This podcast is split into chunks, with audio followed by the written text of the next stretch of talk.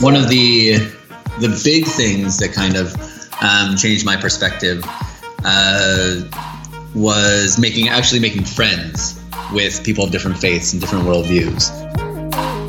Welcome to the Dismantle, creating community, not converts. Hello, and welcome to The Dismantle, a show for community, not converts. I'm your host, Joey. Each week, we attempt to dismantle or take apart an issue that has or has the potential to be problematic within the church by having a dialogue with a guest who has experience with the topic. Now, we're not always going to agree, but we won't argue because the goal is to gain understanding and perspective by sharing our views in a way that builds bridges, not barriers. Our guest this week is Paul Cirillo. Paul is like the Dos Equis man. He is the most interesting man in the world. He has a bachelor's in philosophy and cultural anthropology from Rutgers, completed a Fulbright in Indonesia, earned his master's of science and sociology of education at Oxford, and studied philosophy of ethics and religion on a graduate fellowship at Yale. Currently, he's working at Blue Ridge Therapeutic Wilderness as a field instructor and has halfway through his master's in clinical social work at Columbia University. Over the years, he's served as a teacher, editor, researcher, curriculum developer, humanist chaplain, and youth mentor. To read some of his writings, I recommend looking up some of his articles on Applied Sentience, a national platform for the next generation of humanist thinkers. Paul, welcome to the Dismantle. Uh, hi, Joey. Thanks for having me. Glad, uh, glad to be invited. That is a mouthful, dude. You are you are fascinating. thank you, thank you. So let's dive right into it, Paul. How did you get introduced to faith, church? Kind of what's your background with some of the religious stuff? Yeah, um, so I was pretty much born into it, uh, like a lot of people. Um, it was for the vast majority of my you know, early life, pretty much, pretty much all that I knew. Um, I went to church every Sundays, often on Wednesdays. Um, Bible studies uh, throughout high school. Um, I went to a summer camp, Camp Iroquois, uh, that was very explicitly Christian uh, every summer, and you know during a lot of weekends throughout the school year too. Uh, it was pretty much just a. Oh, and then I completely forgot. I also went to a private Christian school for um, elementary and middle school as well as one year in high school. Okay. And where, I mean, without giving too much away, based on the title, uh, where would you yeah, yeah. where would you say you're at faith and religion now? Yeah. So I identify as a secular humanist. That so that describes like the worldview. Um, I also see uh, I'm also an atheist, and so that, that just describes uh, one single kind of belief that I have. Um, you know, you can go into a thousand different directions from that one little belief, uh, but I generally, um, yeah, would, would fall under what's called a secular humanist. Great. Uh, so our topic today on the dismantle is that of secular humanism. Uh, Christopher Hitchens in his book, God is Not Great How Religion Poisons Everything, is quoted by saying, Human decency is not derived from religion, it precedes it. So, I, so for our listeners, Paul, how would you define secular humanism in its most basic form? Um, so my the way that I've always kind of framed it, and, and, this is after talking with you know a lot of people who identify as secular humanists, um, you know, reading a lot of literature stuff like that. Uh, I think the simplest kind of definition, you know, the the three most basic criteria would be that um, one, uh, it has a naturalistic worldview, so that you know everything can be explained through um, looking at the natural world around us. Okay. Uh, so that means that there's no like spiritual heaven. Uh, there's no um, God in the classic sense. Uh, there's no soul. There, many of those types of things uh, would be at best metaphors or simply not used at all uh, by secular humanists. Um, in addition to like a naturalistic worldview, it also has a pro-social ethic. So there are lots of people who you know have that naturalistic worldview, but are nihilists, say, mm-hmm. and they don't believe in any type of morality. Um, humanists believe, um, and they justify it for a variety of reasons, uh, but they believe in some some form of pro-social morality where we have responsibilities towards each other. Uh, compassion and empathy is important. Different virtues like honesty are important, so on and so forth. Uh, the last kind of thing that I think is really like important that kind of clarifies what it means to be a secular humanist, um, would be uh, kind of how we go about uh, thinking and figuring things out in the world. Mm. So most religions have like some kind of um, prophet or holy book or something that they kind of you know can go to to say like, oh, what is it? What is what do Buddhists, what do Christians, what do Muslims believe? Um, secular humanists don't have any of that, but instead they have a method uh, science and philosophy, namely, um, and through you know reasoning about things and empirically uh, observing them, we can figure out more about the world. Um, so that's how like most most of the, the aforementioned you know morality or naturalistic worldview is kind of explored uh, through that science and philosophy. Um, and that's pretty much it. It's, it's fairly straightforward. Uh, there aren't any kind of beliefs that are like really you know necessary um, because you don't you know go to any book or prophet to look for specific concrete beliefs. It's kind of figured out and debated and argued. Um, of course, there are lots of things that science and philosophy, um, you know, most people that, that use those methods agree on. You know, for instance, evolution. The vast majority of secular humans believe in evolution, but that's just because there's such a you know solid consensus among scientists, and you know things like that but yeah, so that so those kind of three principles: um, naturalism, pro-social ethics, and science and philosophy, like really define, I think, what it means to be a humanist. That's that's interesting to me. If if I understand you correctly, something like Christianity would point to a book, point to a prophet, point to a savior, and say this is where we are rooted from, and this is how we should behave. Whereas something more along the lines of humanism is more a fluid thing, more of a we we base it on a mindset, but it's constantly moving. Yeah, yeah. And and to a certain sense, there's there's certainly a kind of fluidity and change over time among uh, Christianity and Buddhism uh, and other religions too. But those go with different interpretations of the text. Um, so there's lots of ambiguity in, in you know a lot of these texts, and so when you're faced with different problems or when there's disagreement, you know, those will change over time. Uh, just look at how different, you know, Orthodox versus Catholicism versus uh, Protestantism, you know, is, you know. Yeah. Um, and so there, but that, but that has to do with differences of interpretation. Uh, whereas, like, you know, you can in science, you can have just like, wow, like we have this whole new evidence, and that changes the game. Um, so yeah. I think one of the big differences, though, probably is the kind of uh, um, trust that you put into it. Mm. Yeah. So, like when there, when you have a one end all be all for for knowledge, you know, some type of divine revelation, um, you know, at best you can interpret it differently, but you're never going to have anything just new. Right. Right. So, so it's limited in its. Uh, I don't know what the word is. It, it, it, I guess revelation is probably the best. Yeah. Whereas with humanism, it's it's constantly evolving. Yeah, yeah, and, and, I think that there's an important kind of humility that I really like um, that comes from that. Hmm. Yeah. Um, I mean, you can have a, a great degree of like uh, confidence too. You know, I'm not saying that everything's up in the air. Um, you know, if you have, well, you know, lots, we're we're pretty certain about a lot of these basic physics physical laws, um, about evolution, about uh, you know germ theory, so on and so forth. But you know there there's still there's still that uh, kind of you know almost fundamental difference between like the certainty that revelation tries to offer and the um, humility that's kind of built into science and philosophy mm. that I like. So, how would you say humanism differs from something like agnosticism uh, maybe even skepticism where there's a lot of unknown, uh, and and there's kind of this buffer to say I don't know, uh, and, yeah. humanism as a framework.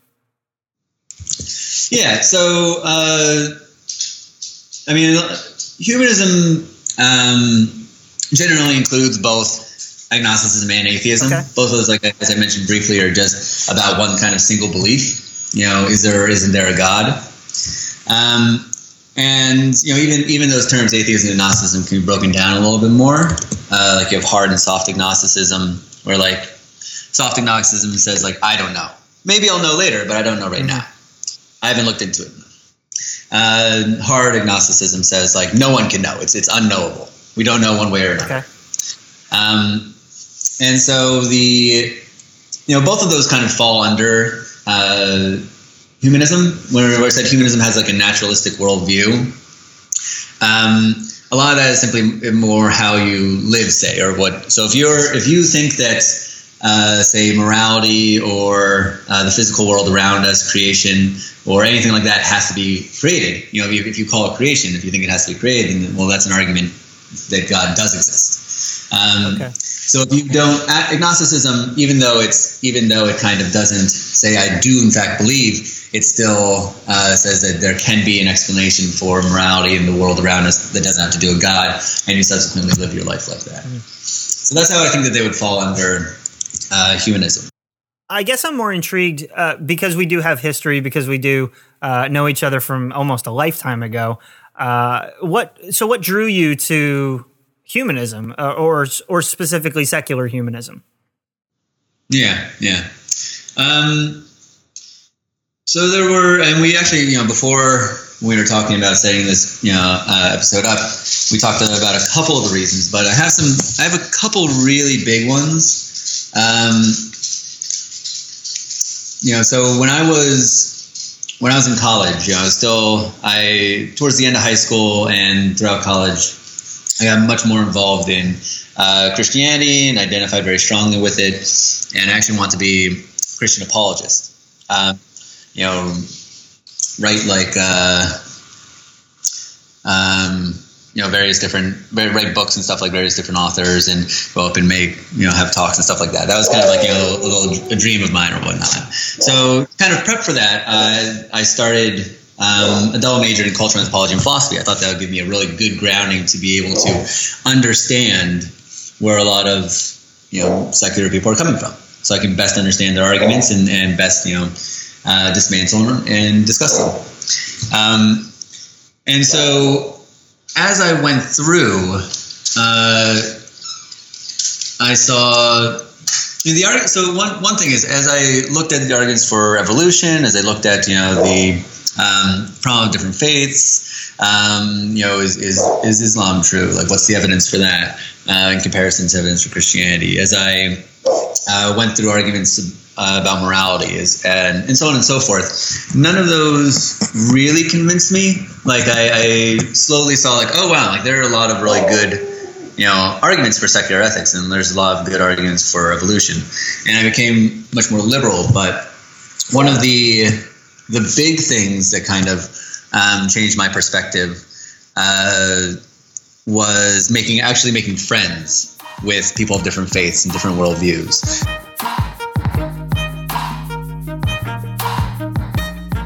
Uh, atheists, Hindus, Muslims. Um, you know, I tried to explore uh, these worldviews as best I could. You know, I spent uh, a summer abroad in India, and I did a South Asian studies minor, and um, I fasted for Ramadan, and and uh, you know went to various dinners and so forth. Um, some of my best friends were atheists and Hindus and Muslims, um, and I saw that they. Uh, they were really honest. They were really honest about their faith. They, they were they you know did a lot of soul searching. Um, they were just as curious about the you know the truths of the universe. Um, they really looked into them. They were you know good, honest people. Uh, they were passionate about their their faith, um, passionate about their beliefs, uh, and, and, so on and so forth. You know, um, and that was probably much more convincing to me uh, than a lot of the argument, academic arguments that I look through. Um, yeah, and, and, there's there is a kind of academic side to it too, where you know Christianity kind of predicts that uh, God's there and He wants you to know something. He wants you to know some truth about Jesus. Um, he wants you to know that Jesus died for sins. All, all, all, these kind of basic things, and He wants you to do certain things. He wants you to give your life and, and commit to Jesus and, and Christianity and so forth. Um, and he's there to help you. He's there to make sure that you have uh, sufficient knowledge, experience, whatever it may be, to to come to those realizations, so that you can make an informed decision. Um, and then it's up to you. Once you once you can make an informed decision, it's all on you. It's your responsibility to accept or deny that free gift. Um, and it, it seems like you know a lot of these people were were searching, and then they made you know an, an honest conclusion. Um, you know, some of them my peers, but also a lot of the authors and and you know older adults who had who had a lifetime behind them as well. Um, and then a lot of historical figures. You know, for instance, Gandhi spent uh, studied you know for and um, his law degree in England, and uh, in his autobiography talks about how he, you know, really investigated Christianity and for various reasons ended up rejecting it in favor of Hinduism. You know, he's a smart man who devoted his life to um, the well-being of others and made a thorough investigation and, and rejected it. Um, and he didn't hold any, you know, he wasn't angry about it. You know. Uh, and so, like those those types of things, uh, more or less can uh, were one of the, one of the big th- steps to kind of say like there's there's something wrong here. Um, and then kind of after that, one one of the uh, other things that I mentioned to you before was the that just felt more and more like I didn't uh, need Christianity or theism. Um, that that was like the only way that I could kind of really explain that uh, all these different worldviews could be positive and, and make sense, uh, but not one you know be right arbitrarily over the others. Uh, and that's that they, they have a lot to, of value to add, uh, but you know knowledge is really really difficult and it's really complicated. Um, and so you even even if you look into it, it's it's um, you can get a lot of different uh, perspectives, but what matters at the end is is what you do. And through all these religions, they have some foundation to motivate them for you know um, to live good lives. They have it provides community. It provides you know all these all these basic foundational things. Um, and that those were also found with with uh, worldviews that didn't you know rely on God. Um, and similarly, I found you know as I studied evolution, as I studied a range of other things more, secular ethics was another big one that you that you can explain these things and that God's just this unnecessary hypothesis. It just didn't seem to play any important role. Um, and yeah, so those so those are probably two of the the kind of biggest uh, you know broad reasons that kind of like push me uh, away from um, religion and towards uh, secular humanism. You know, secular humanism is kind of just a more bare bones uh, religion. Says you know I can explain um, everything without the need for one single random um, uh, revelation. You know, I don't have to. I don't have to just fix myself on the Quran or on the Bible or on the teachings of the Buddhists. Um, I can use my use reason and experience to take what um, what works from all those places. You know, there's no reason to arbitrarily commit myself to one. Uh, similarly, you know, reason and science are sufficient. Um, I believe to figure out the the world around us. So I don't. If if those are sufficient, then by definition, I don't need anything else. So the, that that pretty much is secular humanism for me, and it's a slow, very slow process over, you know, a good half dozen plus years, uh, and I've been you know happy and content with it since. That's awesome. Uh, and I really appreciate uh, the the articles that you've written, that you've sent to me, and that I've uh, been reading through. That you really help to bring clarity to your worldview. It's it's not just this militant. Well, this is who I am, so deal with it. it it's very much uh, uh, coming alongside and trying to explain your worldview. I mean, specifically in your article, "Is Humanism a Religion?" Uh, which for our listeners is available online at Applied Sentience. You break down how we first need an understanding of what religion means and if it can actually be understood in naturalistic meanings. And the conclusion on that piece uh, at the end of the article is that no, there is no consensus of what the word religion is defined as because it's a spectrum with different people using it in contradictory ways. Um, to frame a question a little bit, do you find that when you have re- religious discussions, discussions about religion, that that word changes meaning depending on the individual you're having the conversation with? Uh, yeah, no, definitely, definitely. Um, I mean, it's used very different ways among uh, Christians and members of other religions. It's used very different ways uh, among humanists and among secularists and atheists. Uh, in the article that you mentioned, I kind of like split it up between personal and social definitions, mm-hmm. and also between like natural and supernatural definitions. So like the, the, personal definitions would be ones that define it in terms of like how an individual um, understands the world and so on and so forth. You know, what do they believe? What are their values? Uh, stuff like that. Okay. But there are also lots of social definitions um, over the uh, the ages. Uh, you know, William James, um, varieties of religious experience. Uh,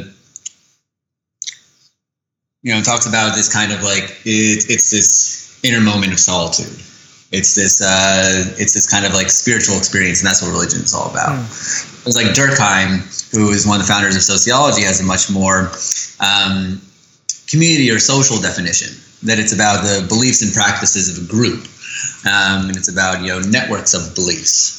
Uh, it's about a story that a group has that defines it, you know, from the past to the future and so on. So there's a lot of these social elements. Um, and similarly, there are lots of there are lots of definitions where of religion that require a god, you know, and those definitions Buddhism wouldn't wouldn't uh, kind of fit. So that Buddhism and Confucianism would be you know quote unquote philosophies.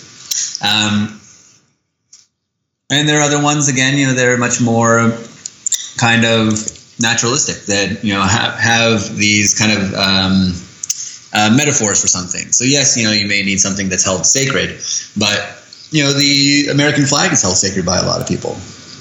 Uh, and they don't believe that it has any, like, you know, I mean, some do, but you can be patriotic without believing that it has some, like, eerie metaphysical quality. So things can be held sacred in, in, in a naturalistic or more metaphoric sense, too. Um, and religions need not have the kind of spiritual element. So there's so there's a lot of disagreement on uh, whether it's personal, whether it's social, whether it's um, requires things like gods and heavens or or not. And uh, so yeah, so one that that kind of comes out you know a lot in um, uh, kind of classifying uh, humanism. And so my point in that article was that it just depends on what kind of um, definition you're using and whether or not a humanistic worldview falls under or not. Know, there are different humanistic congregations uh, however, most humanists probably would be kind of creeped out by having like a humanist congregation too, and we just it just there's there's so much variety that it's just it's almost a uh, I think probably bordering on useless semantic kind of distinction. Yeah. Yeah. Yeah, it's interesting. Uh, a lot of I'm bickering over it. um. Similarly, I, I would imagine just as religion means widely different things. Yeah. As does the word Christianity. Uh, one would assume that humanism also means many things to many people. Yeah, yeah. So there's some dispute about you know whether to include um, agnostics or just to have atheists. Uh, you know, there's lots of there's lots of people that want to um, kind of fix certain types of beliefs. So like you have to believe in uh, naturalistic evolution say. Um, and then there's lots of people that want to make like the the ethical criteria a lot more defined. Like you have to have a you know be pro democratic, pro human rights. Um, even make it that you have to have a, a, progressive political agenda in order to be like kind of a humanist. Um, personally, I think that you know those are might be I don't know it's a little too narrow. Uh, know I don't see any reason to make it more narrow like that. Um, mm. And there's also some things that are just happenstance. Like it, it's, uh, you know, it, it, might be a criteria that you believe in um, the physical sciences. And right now, the physical sciences are in, are in great agreement about evolution. But I don't see the, go, the need to go the extra step and say that you have to believe in evolution.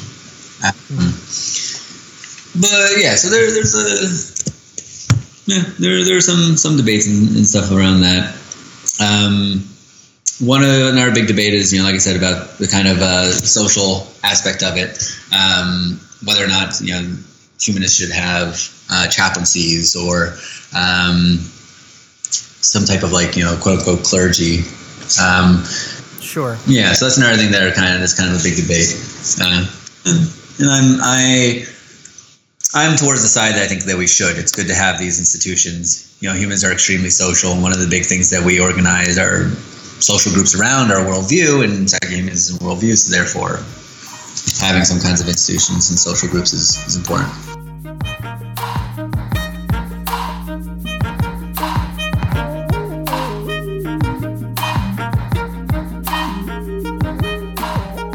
Now, the term secular humanism has two obvious words within it secular and humanism. Mm-hmm. Uh, the former has been used within my understanding to differentiate between the religious realms. Anytime I've heard the word secular, it's usually been applied to music, uh, which has been an underlying tone of that's the devil's music. Uh, but is there a difference between secular humanism and religious humanism?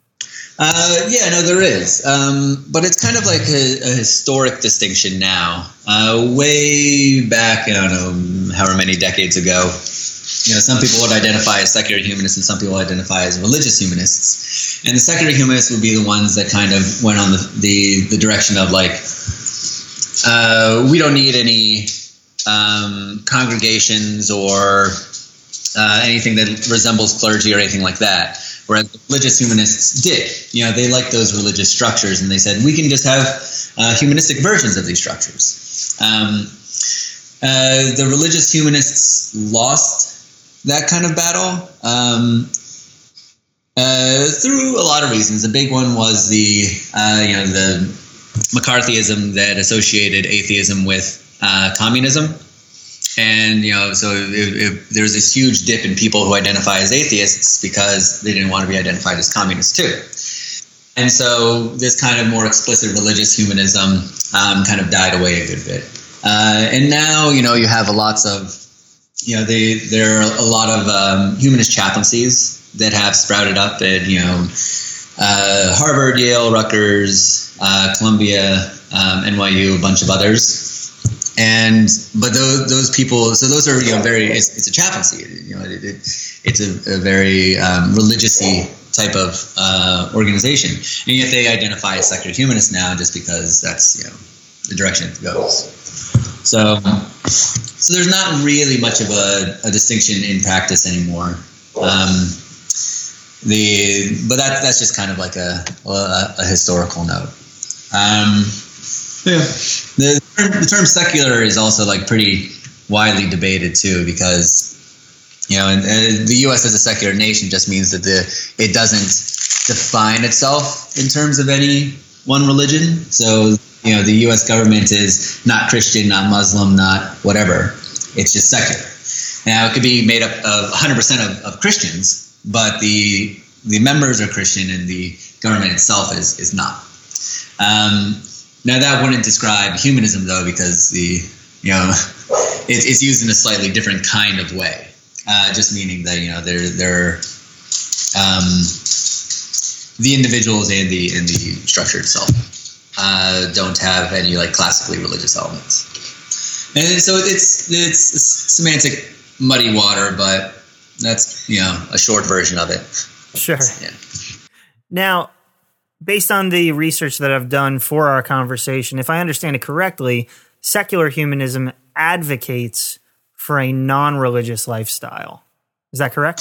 Um, I mean, historically, that was the distinction between secular humanism and religious humanism, but that that distinction has faded. Um, and secular humanists uh, are very pro separation of church and state in, in the um, in like the the Constitution uh, in the you know where governments run, um, and so that you know taking out religious elements of uh, um, you know things things that are only um, uh, argued for using religious things. So you, you can't you can't say like we should have this law because it's in the Bible. Uh, the same way that we shouldn't say you, you should have this law because it's in the Quran. Um, yeah, we should we should take out both. We should say we should use uh, things that we have in common. We hold reason in common. Every religion likes reason. Every religion likes evidence-based arguments. Um, we should be using those instead, um, instead of one arbitrary book or prophet. And so, secular humanists still advocate that. Uh, that's pretty consistent. Um, but in terms of you know their life, you know, a lot of uh, you know, a lot of people either go to you know uh, humanist communities, um, or they'll just take some stuff uh, from uh, other religions, you know, like Christmas. Um, so they can, tons of them still celebrate Christmas. Um, or they'll use some things metaphorically. Uh, I actually have a statue of uh, Sarasvati, the goddess of uh, the Hindu goddess of education, um, education, poetry, writing, and yeah, I don't believe that Sarasvati is a real being, but I like, you know, I, I enjoy the stories. Um, I take some nice metaphors from that. And having that kind of physical representation in my home is a kind of visual reminder of those values for me. Uh, so, so yeah, so it's a kind of mix and match thing, and you, um, and there can certainly be religious elements in a secular humanist lifestyle. So, growing up in a conservative family and church setting, for me personally, there was always a verse, there was always a framework for every single situation, regardless of what was happening. There was always, well, this this verse applies to that.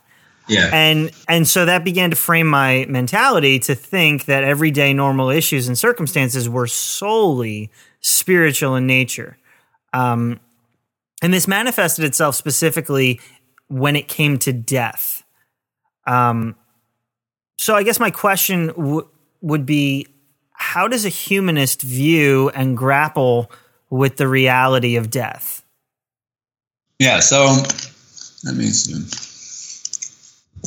Um, yeah, no, I, I totally, I totally understand where you're coming from, saying that like there's a verse and framework for every situation. Mm-hmm. Um, I mean, that kind of relates a little bit to what I was saying before about how I slowly realized that you know I don't need um, this Christian uh, explanation to understand uh, this or that situation, um, and to also understand it in a, in a fulfilling you know way too. Right. So, and I think death is, is certainly one of them. Uh, you know, you there you can understand death, uh, and you can have a fulfilling, enriching understanding of these kinds of concepts and situations uh, without the need for heavens, hells, souls, gods, punishments, you know, so on and so forth. So, I mean, there, there's so many different questions around death. Um, I think one of the most interesting is is uh, um, death and morality. You know, a lot of Christians see death as a kind of, uh, you know, something where we all end up. It equalizes everyone, and then God has a chance to punish. You know, we get our just desserts in heaven and hell. Right. Um, you know, whether that's restricted to all the sin we do, or the, or just the one thing that you know uh, ultimately matters, accepting His gift. Um, but I don't see that. You know, there is there is nothing afterwards for a humanist where someone is you know punished or not. And you know, we could sit on our butts and, and say like, oh, everything's unfair. You know, we you know, I want uh, it's better if we have this fiction and we believe it and so on and so forth. But I actually think that that's not the case. Um, I actually find a lot of personal motivation uh, knowing that you know there is no necessary you know arbiter that that no one can escape and and that pushes me to do a lot more in this life it pushes me to make sure that we have good laws that are just um, that you know make sure that people who are cheating the system don't get away with it make sure that people that are uh, raping and pillaging and so forth you know don't get away at the end of the day because um, you know if we don't do it if we don't work together then it's not going to get done and so I, I think that that's a, a really important motivation, uh, at least for me, and can be for, for others. Um, you know, same thing with, you know, what I do with my life here and now. You know, the, I just don't see any, I don't see any value in, um, in eternity. You know, if, there, if there's always a chance to do something later, there's no, there's no urgency, no interest in it and having a limited time where I can do things, um, you know, makes those moments that I have more important. I have to get, I have to get, you know, this done now. Uh, or similarly, like the the value of spending time with another person, or the value of um, eating a delicious meal. in eternity, like I'll have endless delicious meals. You know, if I don't have one now, I'll have one later, and I'll spend endless moments with with these other people. Uh, but knowing that I have, I have, only a finite amount of delicious meals and um, you know close friendships makes me cherish those all the more. Sure. Uh, so, so each moment that I spend with a friend or, or eat a, a good hamburger makes it makes it all sweeter.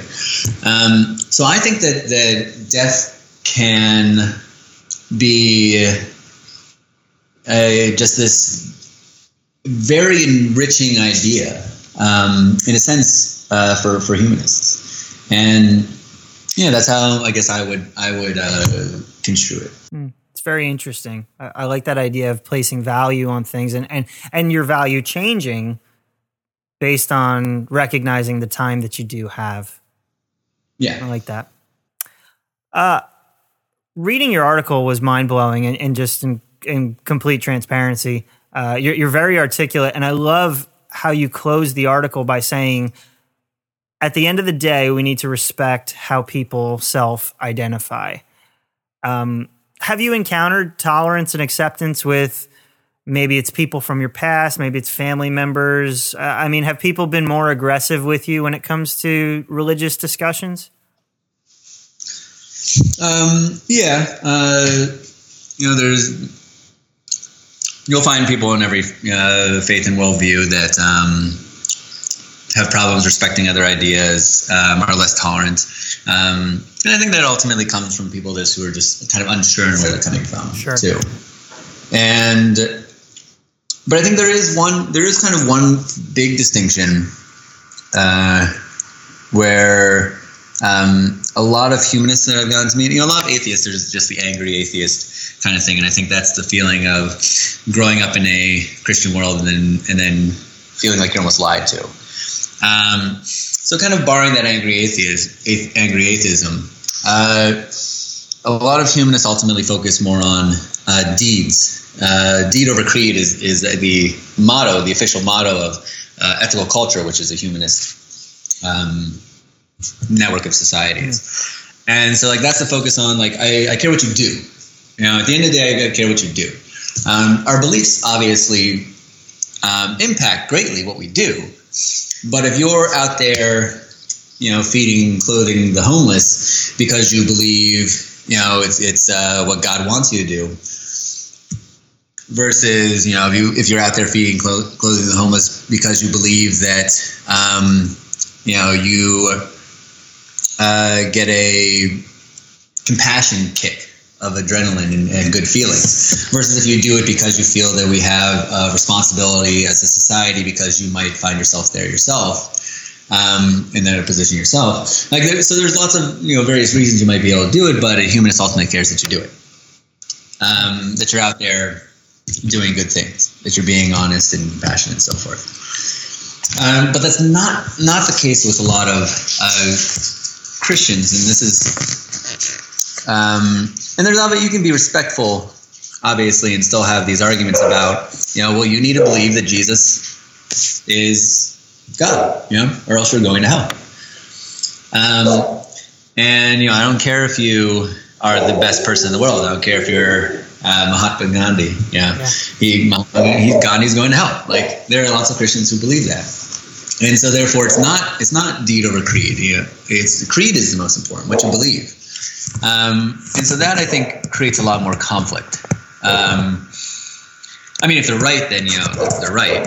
You know, Gandhi's going to hell. But you know, assuming that, that that minority viewpoint doesn't happen to have it correct, then you know that's ultimately creating more conflict. Um, and you can obviously have, like I said, those those discussions in a very respectful way, and I have had a lot of those discussions in a very respectful way with Christians. Uh, but um, anyways, I do think that that's a, a little bit of a, uh, a difference. Uh, the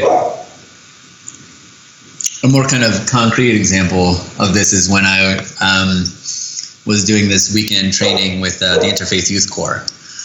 The they had a lot of different uh, students and chaplains coming together to do this kind of like interfaith dialogue training thing um, at NYU And the two biggest groups that had the most conflict were uh, the atheists, the ones that identified as atheists, and the ones that identify as evangelical Christians. Mm. for those two groups, you know, creed was the most important thing. Whereas all the other ones, you know, the, a lot of the Muslims, they they're you know can be just as just as uh, fundamentalist about uh, creeds and beliefs, but in, in, the U.S. at least, you know, it was those two groups uh, that just wanted to turn this you know dialogue working together into a kind of academic argument. um, I found that really interesting, but but anyway, uh, yeah, I think that's I think that. Um, finding that tolerance and, and respect is uh, certainly something that we all need to work on, but in a kind of way, also one of the things that um, I do like about is kind of I believe is built into humanism too.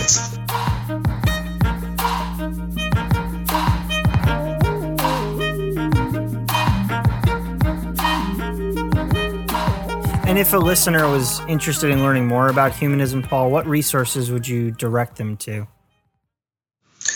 Uh, there are lots of books um, and things like that. You know, you can just kind of do some Google searches. But I would definitely recommend looking up the the Humanist Manifesto. So the Humanist Manifesto was started like I don't know how many uh, decades ago, um, and it's gone through three or four different editions. Okay. Uh, and so I really love it. it has this little preamble um, for each of them that says like, eh, you know, th- these are what humanists believe. It's probably going to change a little bit the specific the specifics of it, and you know every humanist that was part of drafting this and writing it, you know, no one disagreed, no one agreed on everything.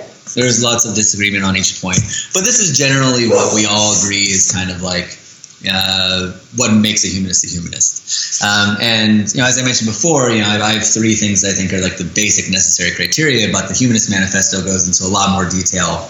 Uh, so they would include like not just like a pro-social ethic, but they would also say that you know humanists are believe in democratic values and human rights. Um, we go into more specifics about that, and uh, they're really interesting, very short. They're only like you know a few few short pages um, you know, and bullet points as well.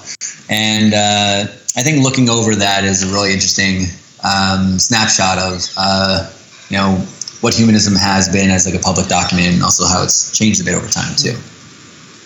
Um, so I, I start off with that. I think that the Humanist Manifestos would be really good, and then just doing like a you know Google search or on Amazon.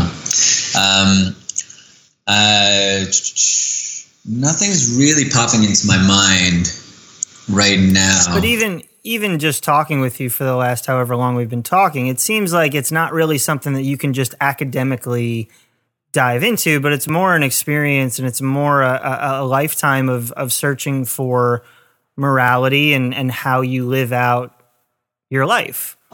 Yeah, yeah. No, I would I would definitely uh, definitely say for and this for any religion, um, you know, get to know the people that subscribe to it. Um, you know, go to meetings, uh, discussion groups online if you there's none near you, uh, stuff like that, and actually ask people and ask a, a, wide diversity of people too. I think that's probably the best way to get to know anything by far. Um, another thing is that you know, like I like I mentioned, a lot of uh, humanism, you know, grounds its beliefs in in science and um, philosophy. So just reading some uh, books that don't identify as humanists at all but do get into you know secular uh, ethics and morality um, or into naturalistic understandings of the world. Uh, read a lot of those books, um, and that, that's probably a good way to to get into it as well. Thanks for that, uh, Paul. As we close, interestingly enough, this show is is aimed at the church having healthy dialogues and, and discussions, and and I take it you don't attend church regularly, if at all, just to get just to get a laugh out of you. Um, but what's something yeah. that you'd like to share with the church? Maybe something that they need to understand from someone in your position uh, that they've never understood before. So when you have these discussions with people, um, well, sorry, when when Christians have uh, these discussions with atheists, agnostics, humanists, you know see them as coming from a place of of um, of honesty. Hmm. You know, where they they are doing it to justify some you know in, internal anger towards God or to justify their uh, you know immoral wants you know for sex and drugs and you know not having to listen to authority. Um, take away all those kinds of rationalizing explanations for their belief and just see them as being honest. That they honestly believe that like yeah no i don't think there's god or honestly believe that yeah no i think you can you can live a moral life and have a foundation for morality without um, you know divine commandments. And then honestly try to explore where where they're coming from. Um, and yeah and their arguments might be silly but uh you know, just just uh, honestly explore that because it's there's nothing more disrespectful than just kind of assuming that the atheist in front of you believes what they do for some kind of you know personal reason as opposed to honestly working through and thinking about these things in a uh, in a serious kind of way. That's a great word, man. Thank you. Uh, where can people find you online if they wanted to connect with you? Maybe some of your writings, uh, anything you're you're into right now, where can people find you? Um, so I haven't written any articles in, in a long time, uh, but you can read some of my. I think I haven't written anything there in on applied sentience for two or three years, uh, but I do have a bunch of articles there. Um, uh, I would also just suggest you know looking me up on Facebook and sending me a private message. I'd be more than happy to you know have some of these discussions. I I really enjoy them. Um, and uh, and yeah, I mean, there, I'm also around uh, New York City. I'm spending the summer in Georgia at the Blue Ridge Wilderness uh, Therapeutic Wilderness, like you mentioned. And, but I'll be back in um, Brooklyn in September, and I'd be happy to get a beer too. Well, again, dude, thank you so much for being on the show. Thank you for uh, inviting me, and it was a great discussion. That wraps up this episode of The Dismantle. We'd love to hear your thoughts on the episode, the topic discussed, and ways that we can continue to create community. Write us an email about future topics that you'd like to hear on the show at dismantlepod at gmail.com. Until next time, don't complain about the things you're not willing to change. You've been listening to The Dismantle, creating community, not converts. Visit us at dismantlepod.com.